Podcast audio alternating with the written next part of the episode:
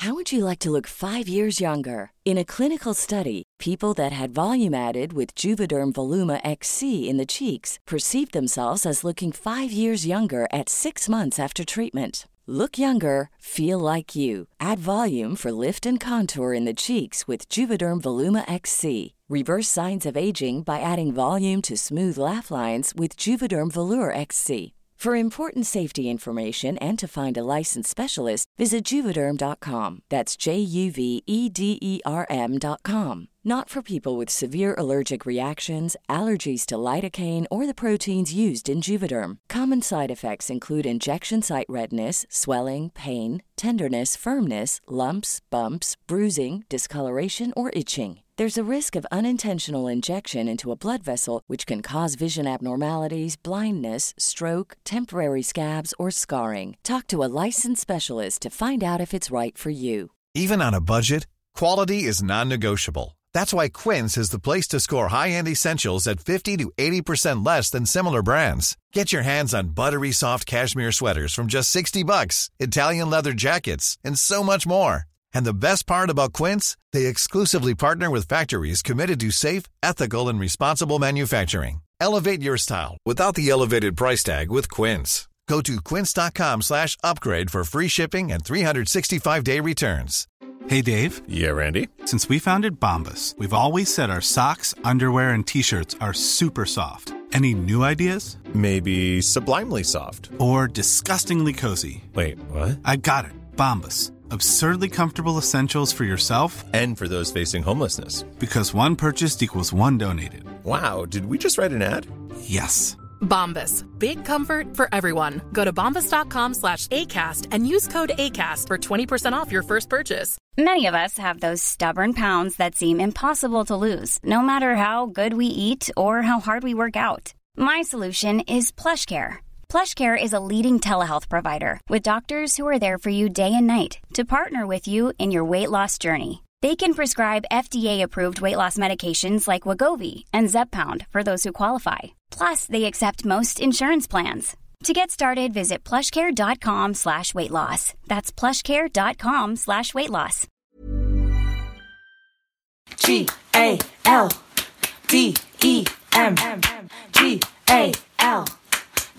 L D E M G A L D E M. This one was good. Hello, and welcome to Galdem's first ever podcast. Inspired by our book, I Will Not Be Erased, our stories about growing up as people of colour. My name's Liv, I'm Galdem's founder. And for those of you who don't know, Galdem is an award winning media company committed to platforming the voices, perspectives, and creative work of women and non binary people of colour. Hello, I'm Charlie. I'm the head of editorial at Galdem, and I'll be co hosting our podcast with Liv. We're super excited to be starting our journey with you. Each week, we'll invite a guest to respond to old diary entries, letters, or text messages from their younger selves. The point is to nurture important discussions about growing up. You can find Growing Up with Galdem on Apple Podcasts, the ACAST app, Spotify, or wherever you get your podcasts. Welcome to our podcast, Growing Up with Galdem. So it's my pleasure to welcome the brilliant singer-songwriter Shingai. She was brought up in South London by her mum and joined the Brit School where she became the lead vocalist and bassist for UK indie rock band The Noisettes. Uh, this year she released her first solo album, Too Bold, in October. And alongside banging out Never Forget You as a teen, the reason why I love Shingai so much is because I saw her perform last summer at this tiny little trippy festival in Scotland called the Kelburn Garden Party. And it was one of the genuinely one of the best live performances I've ever seen. And I've been listening to her solo stuff, especially coming home ever since. So thank you so much for joining us. It's honestly such an honour to have you on the show today. Thank you so much for having me. When you said Kelburn Garden Party, I literally gasped because one, it feels like such a long time since we've actually been able to do things like go to gigs. And two, it's probably one of the best gigs I think for me last summer. So I'm so glad you were there. Yeah. yeah. I was I was at the front and I was like watching you kind of were getting up on the side of the stage and like just singing your heart out. I just thought it was such a it was such a brilliant, like beautiful, like very random little gig, but like so special, I thought. So, totally. Yeah. yeah. And in this and in this castle as well, which the, the, the grounds were a little bit strange as well. So um but yeah, thank yeah. you so much. Thank you Not for that. Um, how have you sort of been holding up during this time? What have you been focusing on? Obviously, you've had your your album come out, which is huge. But um, were you expecting to sort of bring out a body of work during this during this sort of period, and and have you had to change any of your plans, or yeah? Well, yeah, so the plan was always to release the album as close to um, Ancient Futures as possible.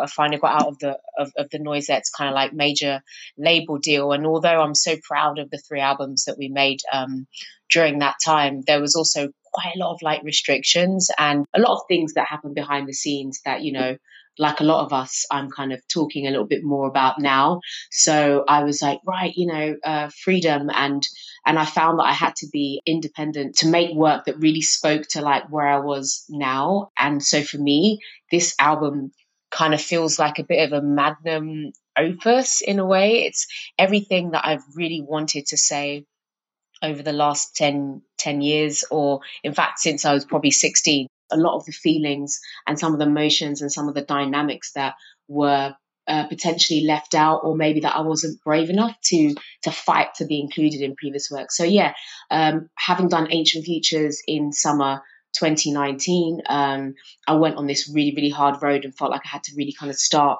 from the bottom up. And so um, the intention was always to follow up Ancient Futures um, as soon as possible. And so I started writing uh, Too Bold, and um, when the pandemic was really, really kind of, you know, uh, kind of get going like into a much more unpredictable place for everybody, I had the opportunity to say, you know what, maybe I shouldn't put out uh, this record now. Maybe I should wait. And it felt like the world was having a really, and still is having a really important conversation. And so many conversations that the world was having were like really uh, sort of coincidentally reflected in my record and in my emotional kind of where I was going. Like I was really digging deep into my feels for this record. And I was like, look, Shing, if you're not going to put it out now, then when? Maybe this record was almost kind of made for this time. So I decided to go against a lot of people's advice and say, well, actually, maybe people actually need music that is more like emotive and just kind of what whatever it is that I'm bringing to the table now more than ever that's lovely. Thank you for sharing that. Could you tell us just like uh, in a little bit more detail about maybe a couple of the tracks and and you sort of lightly touched upon that they're emotional and that they bring a lot of things to the fore, but what emotions specifically? I'd love to hear.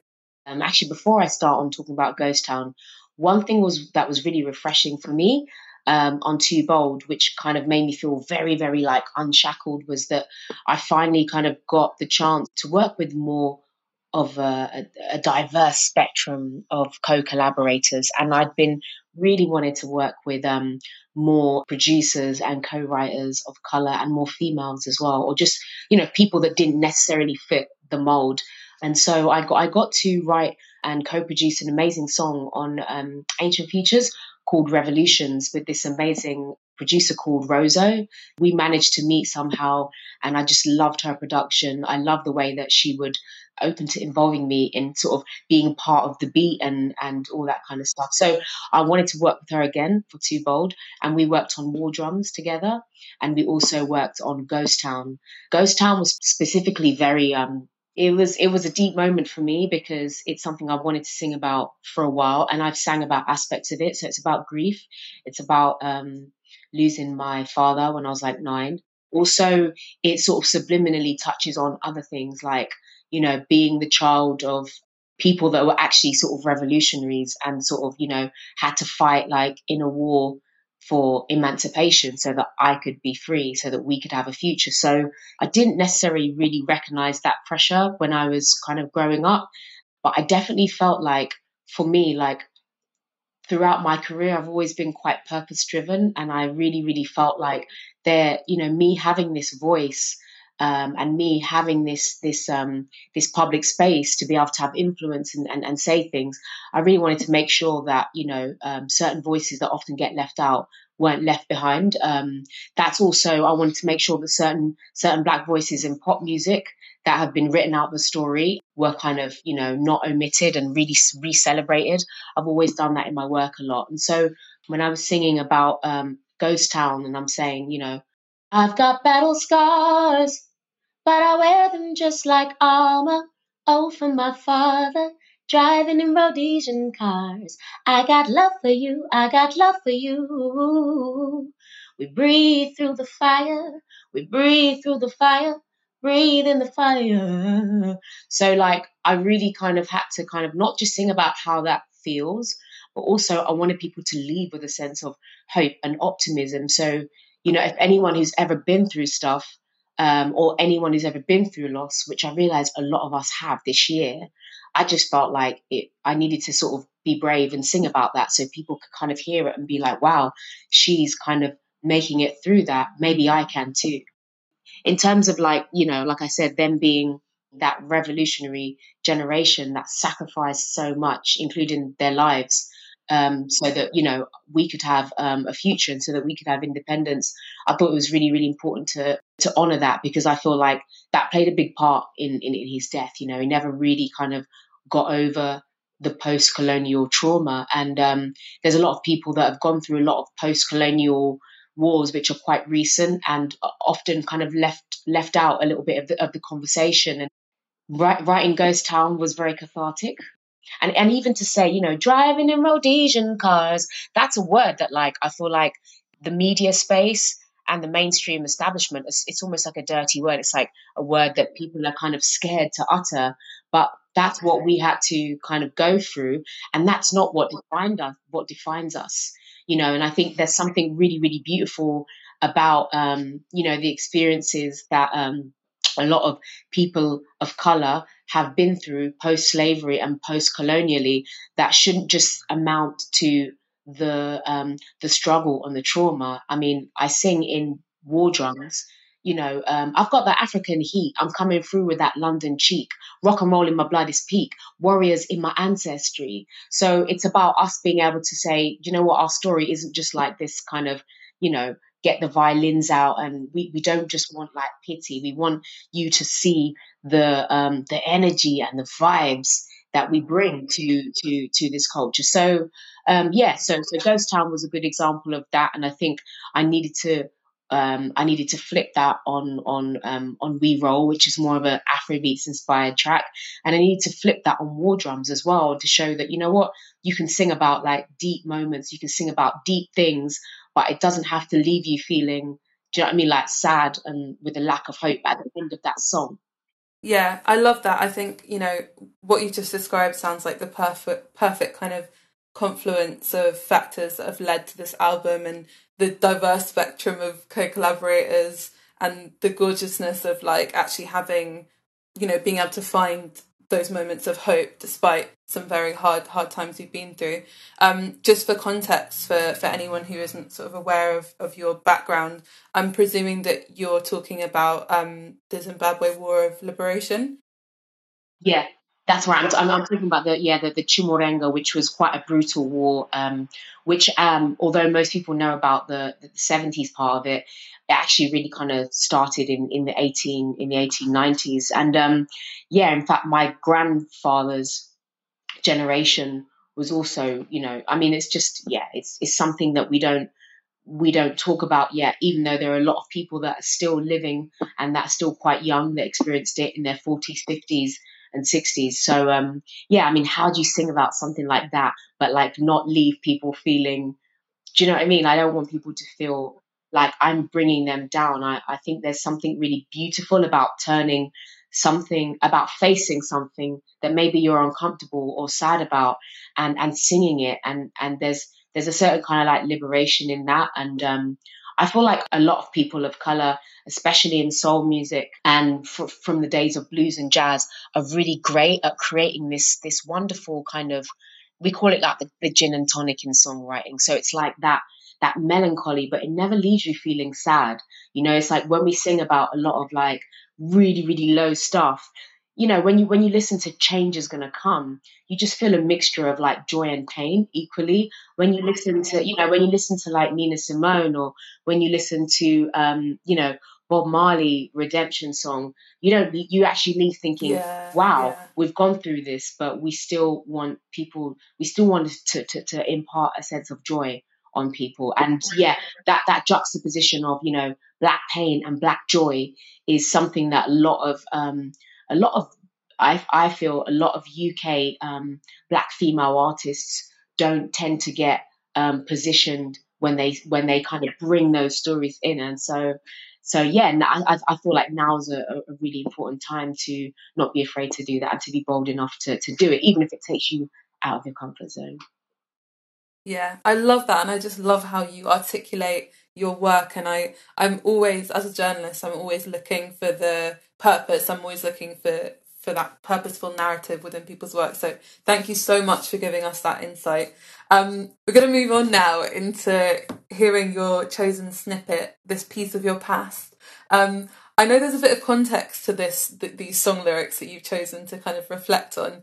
Before you go into sort of reading them or singing them, um, it'd be lovely to hear just about why you've decided to alight upon these and, and what they mean for you today. Because as far as I'm aware, you actually used some of these lyrics a bit more recently. So yeah.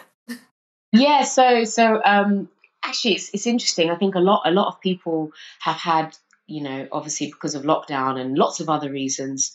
Um, some of us are generally reflective, but some of us have been given the space to be more reflective. But um, I think a lot of people in the creative space, um, especially people have been, who have faced any type of marginalization are often asked questions like, oh, what would you tell like, you know, your 15 year old self or what would you tell like your younger self and things like that. And um, I kind of accidentally almost sort of preempted that uh, when I realized that um, the last song, in fact, no, I think it was the, the second to last song that I finished in the album. on the album was a song called Too Bold. And I realized that like some of the lyrics in that actually came from like lyrics that I'd written down when I was about 16, 17, and I got my first guitar. So there's a riff I used to play on the guitar loads of times, and and it was again, it's got that like happy, sad kind of vibe to it.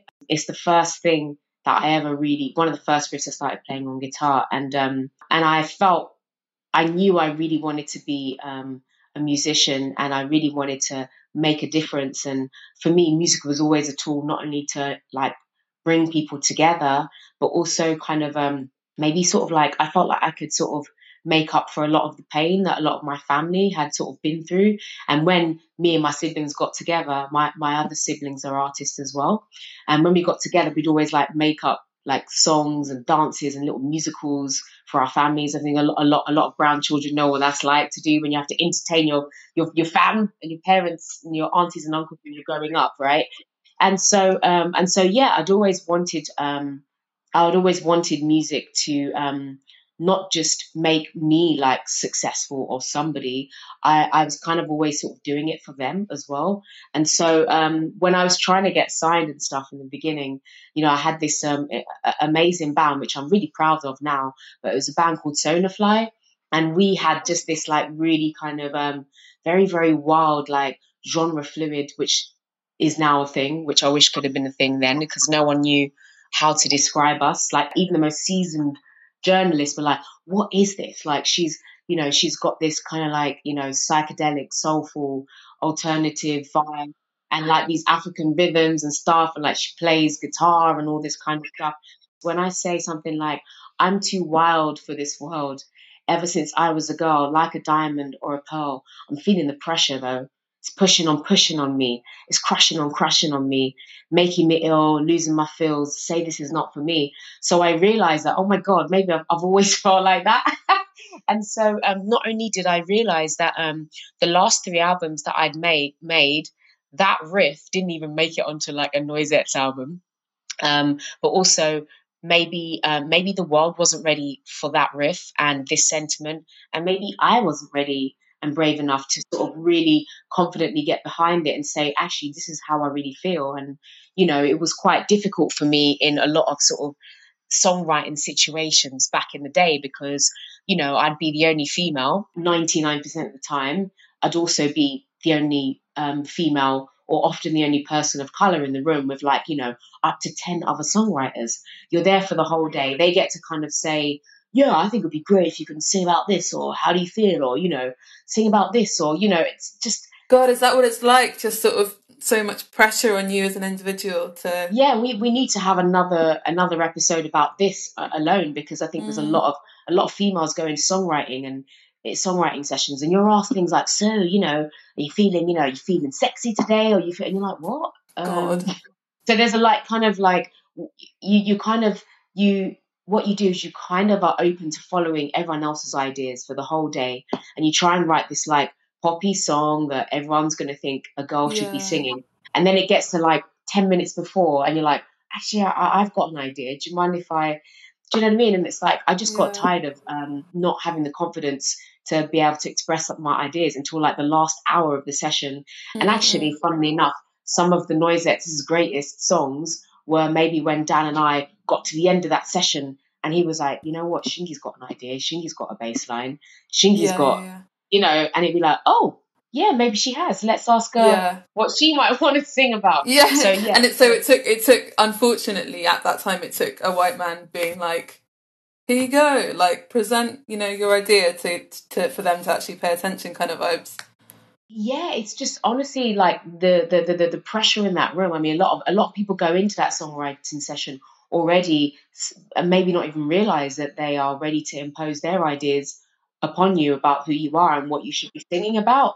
Um, when I was going to make Too Bold, I just had to like not wait until those last 10 minutes. I wanted every song to really express me in my fullness, in my colorfulness, in all my poetic, weird, wild, and wonderful self, you know. And so I looked back at some of these lyrics when you you guys were asking, and I was like, wow, it's funny because it's taken 20 years for me to have the not only the confidence, but maybe I had to create an independent situation as well, where that could be accepted. Maybe maybe those lyrics were too wild for the label at that time that I was on, or too wild for my management company, or too honest, or whatever. And so what I'd do is I would find I would really, really have to be um, using a lot of metaphors and wordplay and find ways to sort of like almost like assert myself into my own music.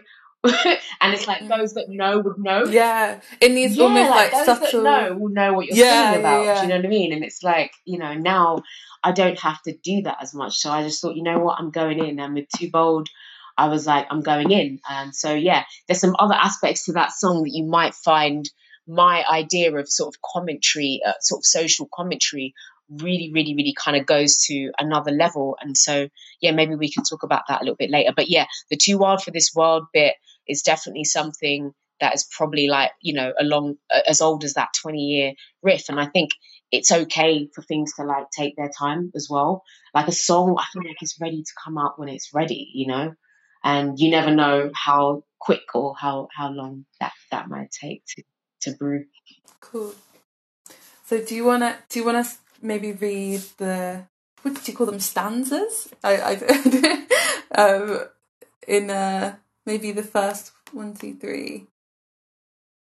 I love that. I love that you just like threw the word stanzas in. I'm like, stanzas, this woman is definitely a poet.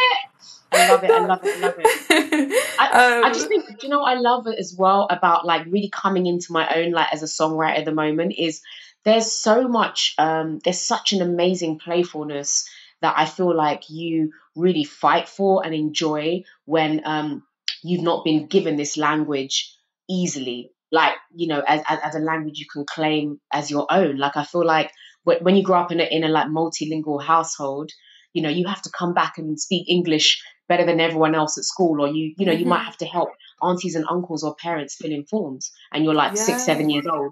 You feel me? So, um, Yeah. so yeah, for me, I was just like, you know what, this album too bold. I want to enjoy every lyric. I don't want to just have fillers. Like, I want to, in, I want to enjoy it. And so, um, I'll, I'll read them out now. Um, the first three, right? Yeah, that sounds good. Okay, so listen up, settle down, without a shadow of doubt. I'm not the girl you knew before. So if you thought I was taking it, taking it easy, taking it, taking it easy, getting my frills, getting my deals, say this is not for me. I'm too wild for this world. Ever since I was a girl, like a diamond or a pearl. Feeling the pressure though. It's pushing and pushing on me, yeah? It's crushing, it's crushing on me. Yeah, it's making me ill. Gotta be still. Say this is not for me.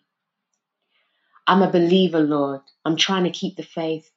Maybe I'm done with this bittersweet place. Too dark. Don't let them tell you you're too dark. Don't let them tell you you're too dark. How great thou art. When you're ready to pop the question, the last thing you want to do is second guess the ring. At Bluenile.com, you can design a one of a kind ring with the ease and convenience of shopping online. Choose your diamond and setting. When you find the one, you'll get it delivered right to your door. Go to Bluenile.com and use promo code LISTEN to get $50 off your purchase of $500 or more. That's code LISTEN at Bluenile.com for $50 off your purchase.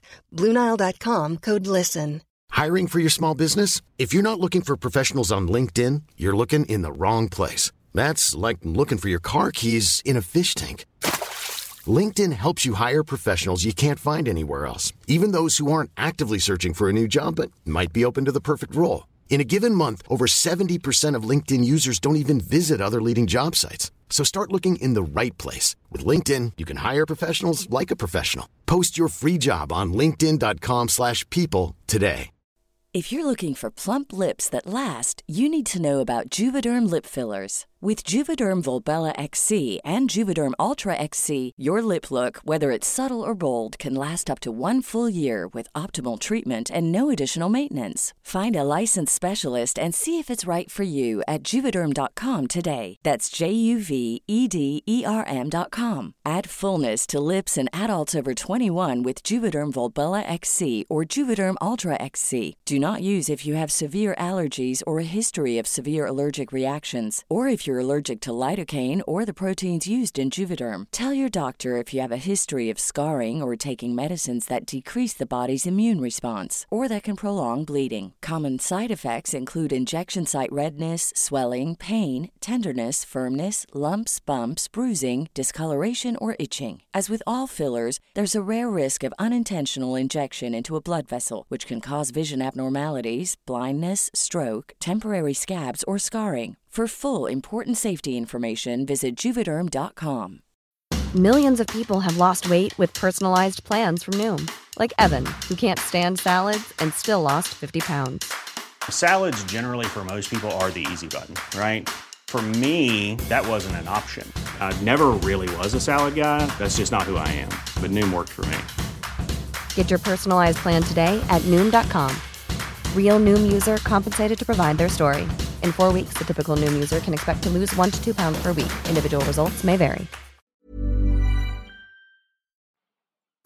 Beautiful, thank you. I mean, there's there's so it's funny when I was going through this. It's, it was out of the many podcasts that we've done and like the many sort of snippets I've read. This was one of the ones where the where I felt like there was almost too much for me to pull out. I was like, there's so many things we could focus on here, and it, it just shows that like even at this point you were, as you say, like weaving that social commentary into your writing and and and that's really special i think. Do you sort of um remember where you were in your life when you originally wrote these these sort of lyrics? And you know how old were you? Like was was it when you were still at school or yeah I was probably living in Catford, big up, Catford, Yeah. massive.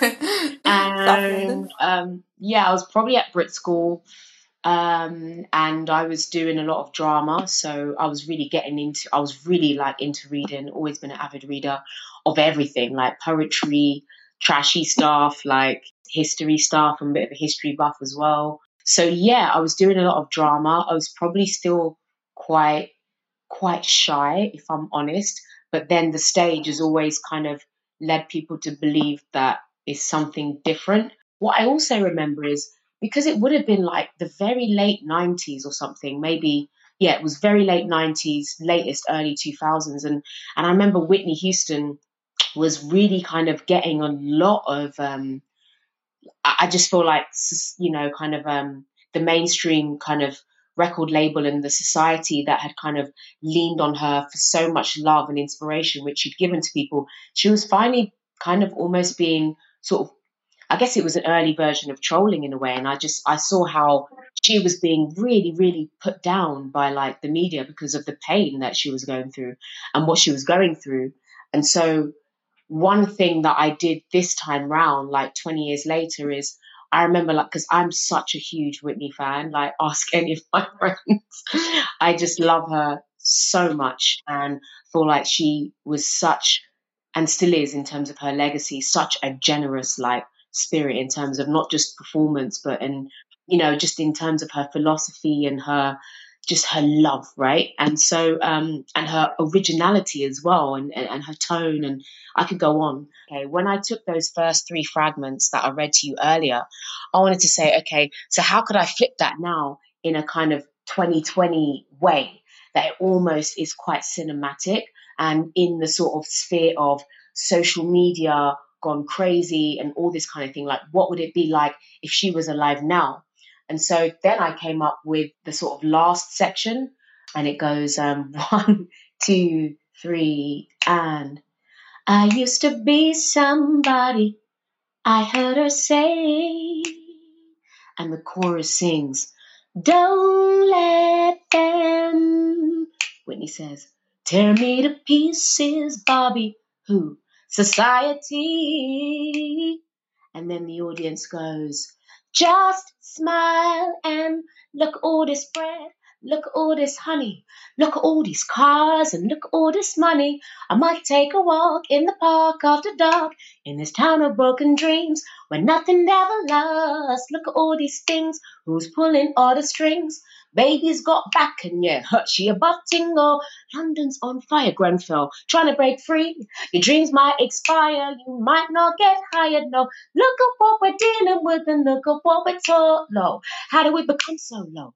Do we really need the stone? Look at all these stars, Whitney, rising from their graves, Biggie. Look at all the ones that making money from our faces. Look at all these things.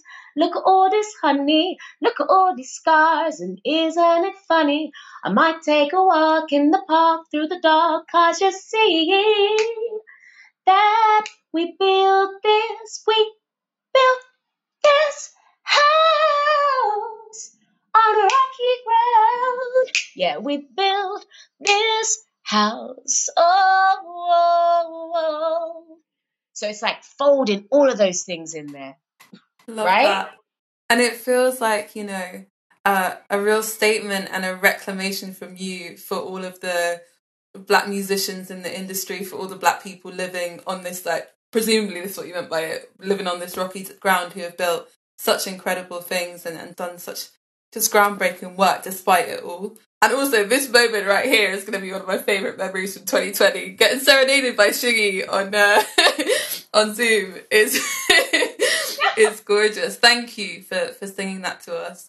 Do you know what? Thank you for thank you for asking because this is another thing that I found with this campaign. It's like it's really, it actually it's moved me to tears on like maybe one or two kind of interviews where someone is actually for the first time um, asking me about my process and and what it Mm. feels. Whereas I just felt like for a lot of the time with with the Noisettes or even when I've done stuff and not necessarily been credited or associated with the music like Dennis Ferrer, I think people um, or a lot of journalists kind of came at me and they would sort of say, "Oh, so who are you going out with?" or you know, like, Oh, okay. "What did you have for breakfast?" or like, "Who, what, like, who are your celebrity friends?" or it just feels like women in music aren't often asked about their process, and there are so many geniuses out there.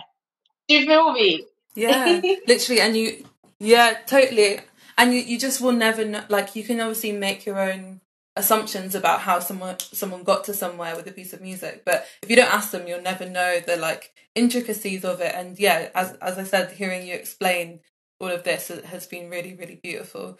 Um, I want to go back to this this Whitney Houston idea just because because that kind of um that kind of spoke to me a bit. Um, do you feel like just thinking about what she was exposed to a- a- as a as a as a darker skinned woman in in the in the music industry at the time. Do you feel like she was like held enough? Do you feel like enough people had her back back then? Do you think it would be different now?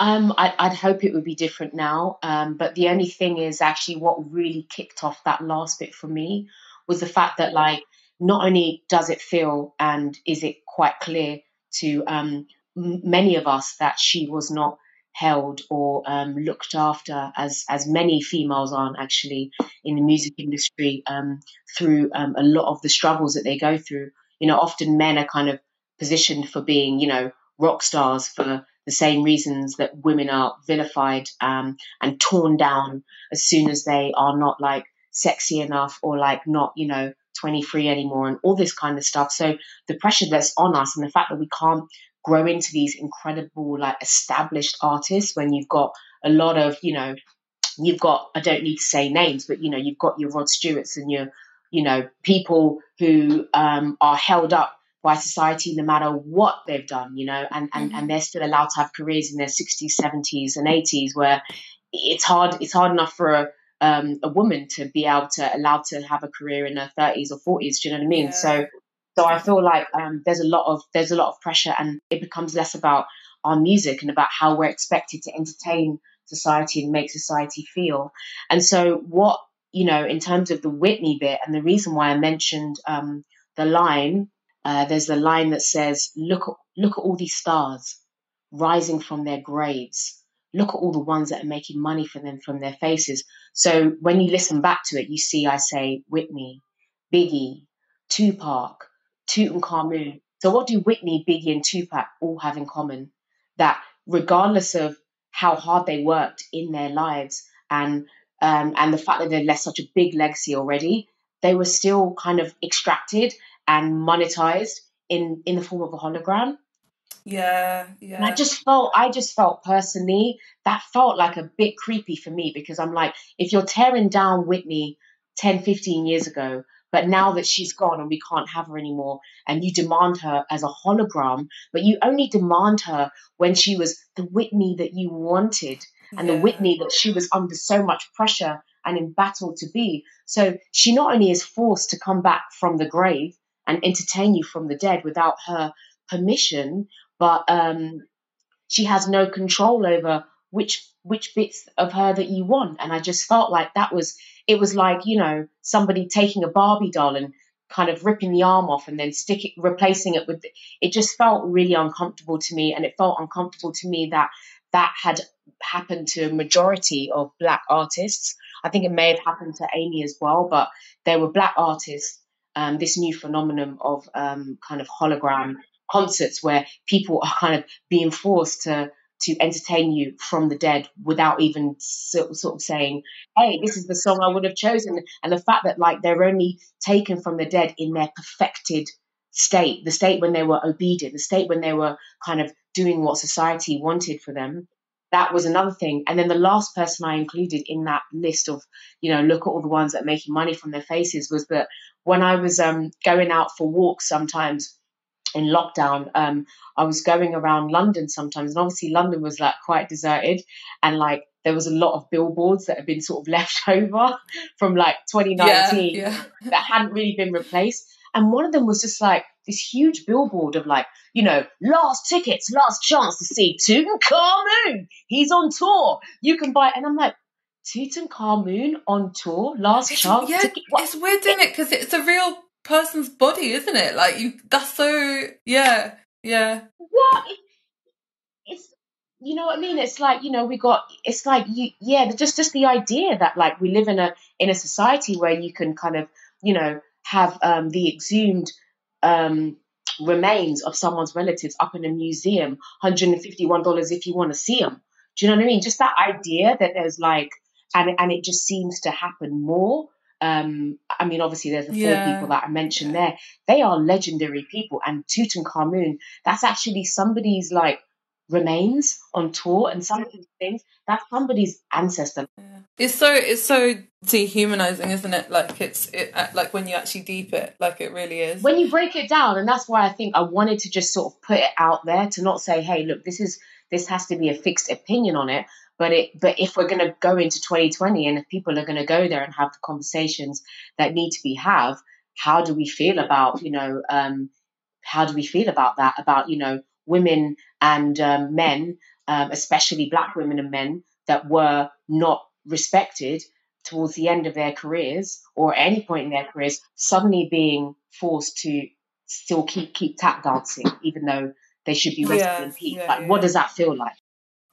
Yeah and I, I, guess for you as you know as someone who was such a fan of, of all of these people some of whom when they were alive and, and presumably some of whom when, when they'd passed away um sort of seeing the what's the word for it? Just the, the disrespect i think especially of like let's say let's go back to talking about whitney like um of her her as a person when she was alive and then that hologram all of those years later must have just been a bit of a head fuck like and i wonder like were you were you associating any of their careers with your own trajectory? Was that on your mind as well when you were writing that track or was it more like this is my statement on these artists who i love and i want you guys to respect them and their legacy more than than they have been in the past i think i just wanted to sort of examine you know um, where we're at in terms of society. I mean it's for me it's social commentary. It's not a fixed statement. Um, i'm singing but i'm saying look at all these stars rising from their graves metaphorically, you know, and look at all the ones that are making money from their faces. It's like, how do we feel about that? Like, do do you would you want somebody to look at a picture of you when you're 16 and go, oh my God, she's so beautiful, she's so amazing. And then God forbid, when you're 21, you go through a really hard times and everyone's like, oh yeah, she's yeah, she's not as cool as she was when she was 16. And then God forbid anything happens to you, and then somebody starts posting and and and I don't know like how do we feel about people being fixated with with um with the um almost kind of coerced perfection of of black artists and female artists? How do we feel about um, black artists and female artists having to be perfect having to be fanciable having to be sexy all the time? I mean at the moment i feel like you know we are living in a time where there's a lot of original and very authentic um, artists that you know the UK has had a really cool like track record of producing. And and you know you've got people like Sade you've got people like Grace Jones you've got people like Soul II Soul Caron I mean would those kind of artists even Shingai like would, would would you know would those kind of artists be signed today? And so I just wanted to sort of kind of muse on those thoughts because social media is talking about a lot of the pressure that women and people of color and marginalized communities are under to be this perfect sort of person. And also, I'd go even further to say that, you know, um, I guess UK artists maybe have a slightly different treatment to the way that, you know, um, US artists is a lot more of a hyper commercialization probably on that side because it's such a bigger industry. Um, so yeah, I'm not judging it per se, but I just want I wanted to just like just to sort of see what how we would humanly respond and how would we, we would respond as fans to knowing that people and artists that we love do we feel like they should be respected or do we feel like they have to mm. look a certain do you know what I mean it's just it's opening just opening, the conversation it's opening yeah, that and, I love and, that. and um cool so I want to hear a little bit more about baby Shingai and what she was like and what, what made her yeah what made her tick. And there's a few there's a few lines obviously from from um from the extract you you read out. So um, i'm not the girl you knew before which is something that i definitely would have said as a teenager as well. Like i'm totally different to how i was yesterday. Um um but but, but um but also like you know as you kind of or you spoke about this a little bit already but just like this idea of you being too wild for the world ever since you were a girl and sort of being quite conscious of the type of person you were. Um were you quite self-reflective even at that age? Were you someone who was thinking about um how you fit into the world and and, and what type of person you could or should be? Yeah I've, I've definitely been someone who's always felt quite unique and like I never really sort of fitted in. Um, I was always friends with like all of the different kind of I don't know, let's say gangs or groups of different friendship groups because I, I just I do have this love of people and as a poet and as a writer and someone that wants to create I feel like it's kind of it's not just my duty but it's my natural curiosity to find out where people are coming from find out what they're into I feel for me to say, oh, I'm only like writing music for this demographic would just be a bit of a dry existence for me. It wouldn't stimulate me enough. Like I can't really do dryness. I can't just have like one type of music or one type of food in my cupboard. I don't I've never really been like that. I've always been a bit more I don't know, adventurous, I suppose. Um Yeah, dynamic. Love it. Yeah, dynamic, but that as that has at times often alienated me um, as well. And it's meant that I had to sort of work really, really, really hard into kind of packaging all of this. Um, I don't know this this this this unique perspective that I have into um, a craft. And I think that's the beauty of what I love about my craft is it actually helps me um, get to know myself. It's a soundtrack not just to my life and my evolution, but also to big up to those who have gone before me. It's it's it's it's holding gratitude and space for those who fought so that I could be here.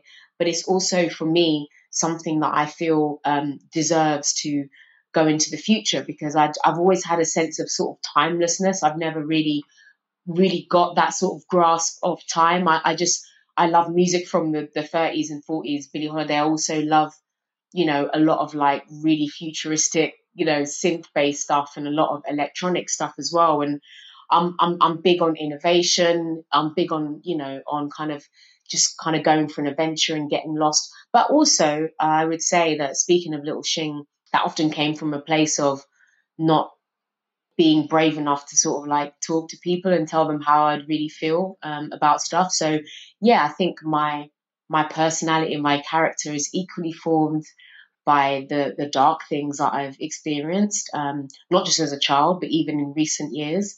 It's also informed by like my extreme unrealistic optimism and just like you know somehow I, I have a belief that we can turn it around and and and all that kind of stuff when I look back to Little Shing, I'll be honest with you, babe, I don't really think there's much difference. I mean,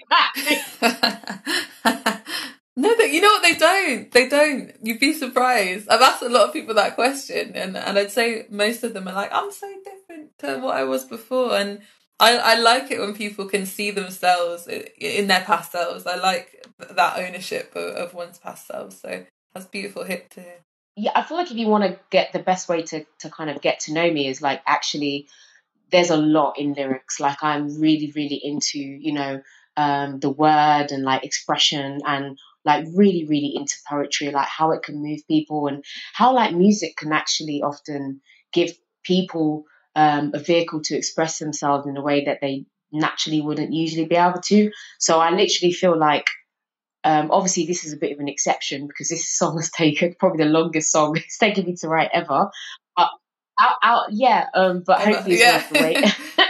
but outside of that, I would say that you know if you go from you know Three Moods of the Noisettes, which was my first EP, if you go from What's the Time, Mr. Wolf, where I'm singing about you know Little Shing in the playground to Little Shing trying to um, break through, you know, the kind of like ceiling of like you know of what the music industry was kind of presenting me with at the time when I was trying to break through.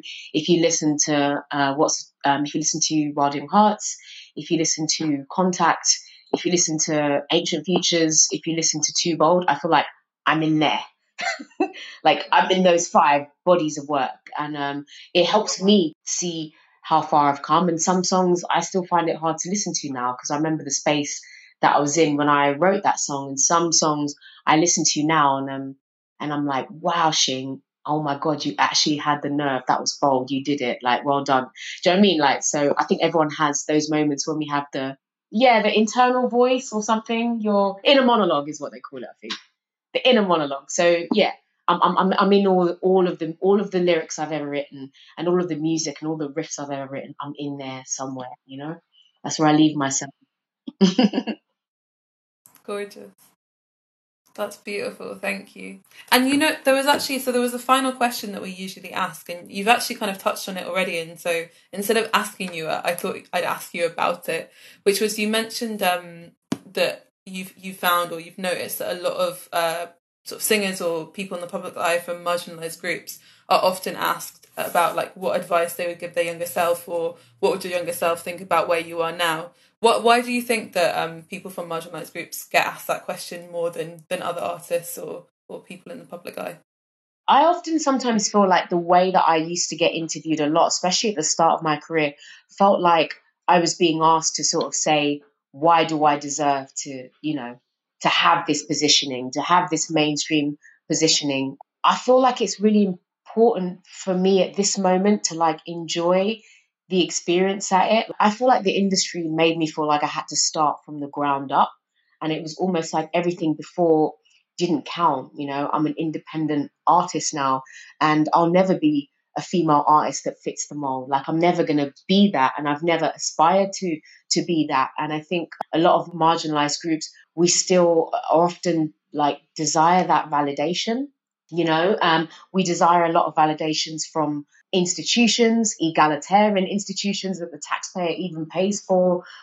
I, I felt like the industry may made me feel like I had to start again from the ground up, and that everything I did before didn't really count because I was no longer in the sort of major label system. So, like, you know, didn't need to be given that positioning or deserve that positioning. You know, like I'd, it was if I was being told I'd had my two minutes in the sun. I mean, we know about how the quota is already, especially with uh, with, with black females. I, I actually went about uh, going to hire a publicist, you know, like a radio plugger, press person to widen the opportunities for Ancient Futures. And I was told by like two respected agencies that they already had someone similar.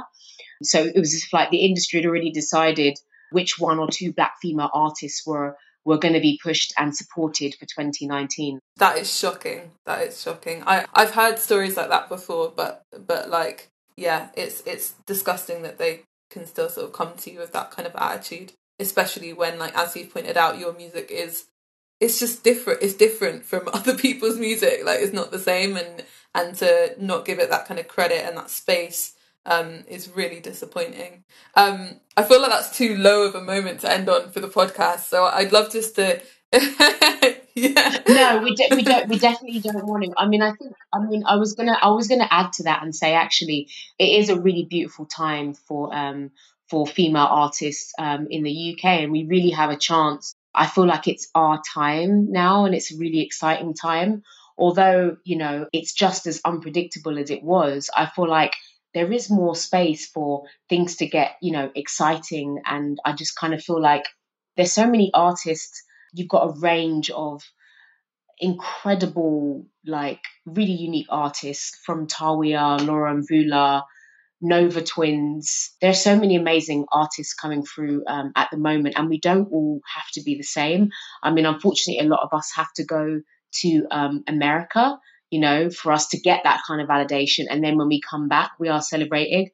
But what's really nice is there's a lot of amazing media platforms now that are more independent and, you know, like we've got yourselves and like your skin deeps and all these other amazing platforms where we are now really really beginning to like big each other up and share our platforms. I think that's really, really key. I think that's really futuristic. We can't just keep waiting around to, you know, um, share the tiny little space on the pie chart that's left for us at at radio because you know we have to just kind of i think just use the whole community. And we should really really know and celebrate the whole range of the spectrum of artists of color out that are out there doing their thing.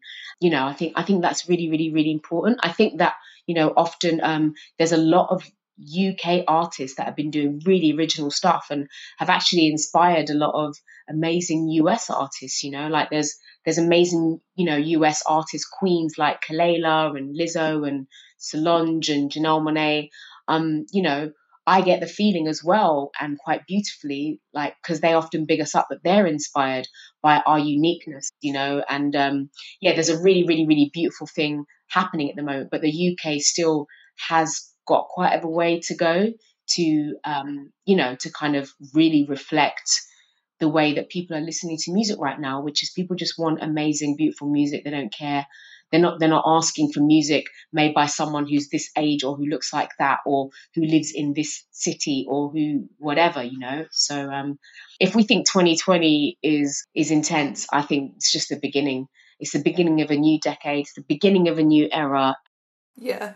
Beautiful. Thank you so much. Shingai, thank you so much for joining us this week. Obviously, we miss Liv, but you were the perfect guest with so many stories, so many insights. Uh, go and stream and buy Shingai's new album, Too Bold. It's out now.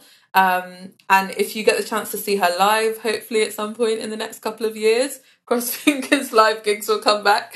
Um, do so because, as I say, it was my absolute favorite like live performance that I've seen in the past five to ten years. So yeah, big up Shingai. Thank you so much. Thank you so much, Charlie. Thank you, I1. Thanks for having me. It was really, really, really fun, actually. This has been an II Studios production. Thank you so much for listening. We really hope you enjoyed this episode and that you'll tune into the next one. You can find Growing Up with Galdem on Apple Podcasts, the Acast app, Spotify, or wherever you get your podcasts. Please leave us a review, rate us, and subscribe. It really helps the show. And if you'd like to find out more about Galdem, you can head over to our Instagram page at Galdemzine. That's G A L D E M Z I N E. Or you can visit our website, which is G A L hyphen, which is important, D E M dot com. Galdem has a book which is out now. It's called I Will Not Be Erased Our Stories About Growing Up as People of Colour. You can find it in all good bookstores or online. Thank you so much for listening.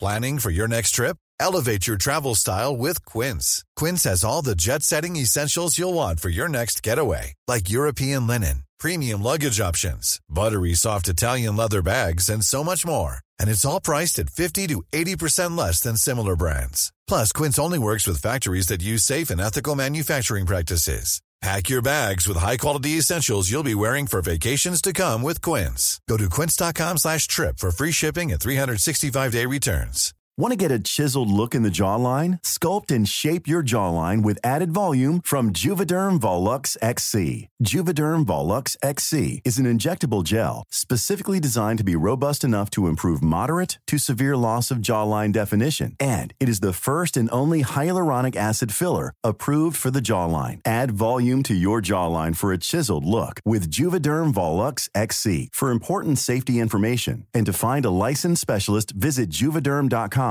That's J U V E D E R M.com. Not for people with severe allergic reactions, allergies to lidocaine, or the proteins used in Juvederm. Common side effects include injection site redness, swelling, pain, tenderness, firmness, lumps, bumps, bruising, discoloration, or itching. There's a risk of unintentional injection into a blood vessel, which can cause vision abnormalities, blindness, stroke, temporary scabs, or scarring. Talk to a licensed specialist to find out if it's right for you. Visit juvederm.com. That's J U V E D E R M.com. Planning for your next trip?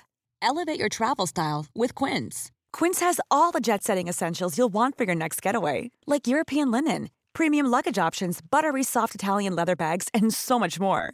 And is all priced at 50 to 80% less than similar brands. Plus, Quince only works with factories that use safe and ethical manufacturing practices. Pack your bags with high-quality essentials you'll be wearing for vacations to come with Quince. Go to quince.com/pack for free shipping and 365-day returns. Hey, folks, I'm Marc Maron from the WTF Podcast, and this episode is brought to you by Kleenex Ultra Soft Tissues, your ally to help tackle your allergy symptoms this season. I love the change of seasons, but nobody loves pollen and all those other things floating in the air that make you sneeze during this nice weather. Kleenex Ultra Soft Tissues are hypoallergenic and allergist approved, so fight back against watery eyes and runny noses without worrying about irritating your skin. For this allergy season, grab Kleenex and face allergies head on. Imagine the softest sheets you've ever felt. Now imagine them getting even softer over time. That's what you'll feel with Boll and Branch's organic cotton sheets. In a recent customer survey, 96% replied that Bowl and Branch sheets get softer with every wash. Start getting your best night's sleep in these sheets that get softer and softer for years to come. Try their sheets with a 30-night guarantee. Plus, get 15% off your first order at bollandbranch.com. Code BUTTERY. Exclusions apply. See site for details.